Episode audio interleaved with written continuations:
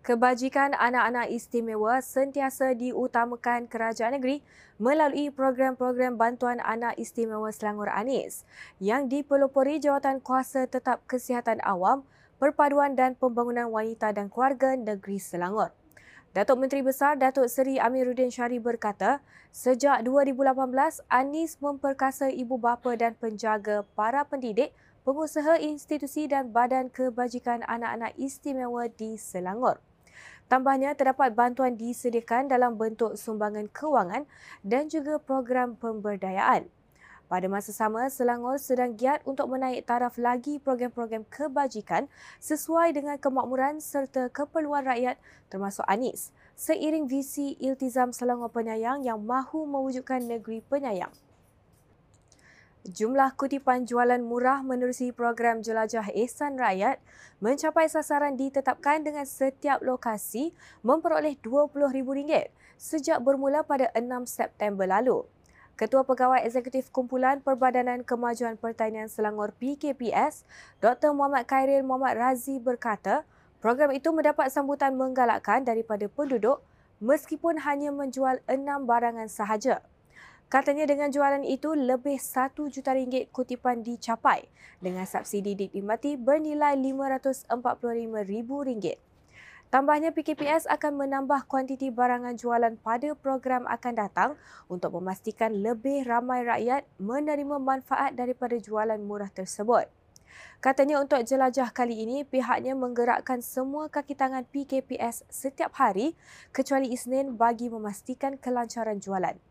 Beliau berkata demikian ketika ditemui di lokasi jelajah Ehsan Rakyat Dewan Undangan Negeri Sungai Tua di Padang Awam Batu Caves, Gombak semalam.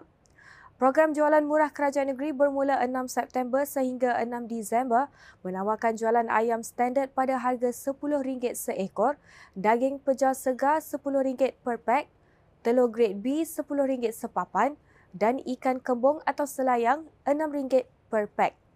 Orang ramai boleh melayari laman sosial PKPS untuk mengetahui lokasi jualan dari semasa ke semasa. Kita telah mendapat data pada jualan pada minggu lepas di mana uh, jumlah jualan yang kita dah buat sebanyak lebih kurang dalam 1 juta ringgit lebih.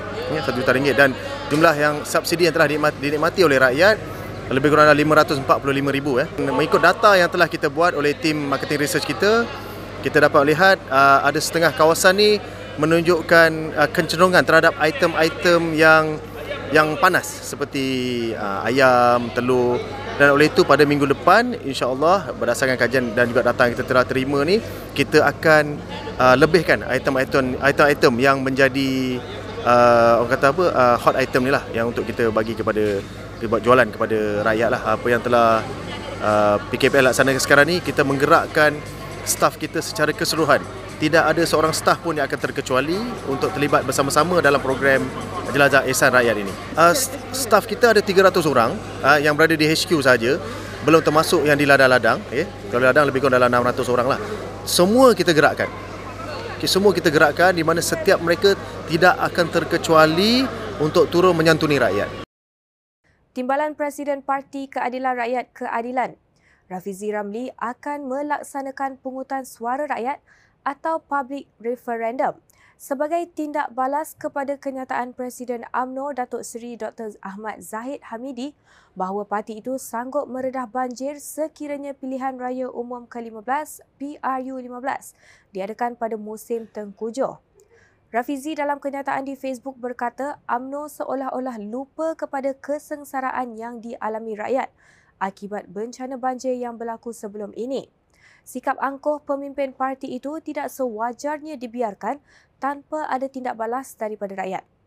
Tambahnya, kenyataan Zahid itu berbeza dengan nada pimpinan Pakatan Harapan dalam temu rapat yang berakhir Khamis lalu bahawa negeri-negeri yang ditadbir Pakatan Harapan mengusahakan langkah-langkah bersepadu menangani bencana banjir yang dijangka tiba termasuklah mengisytiharkan kecemasan bencana iklim untuk mengurangkan musibah kepada rakyat.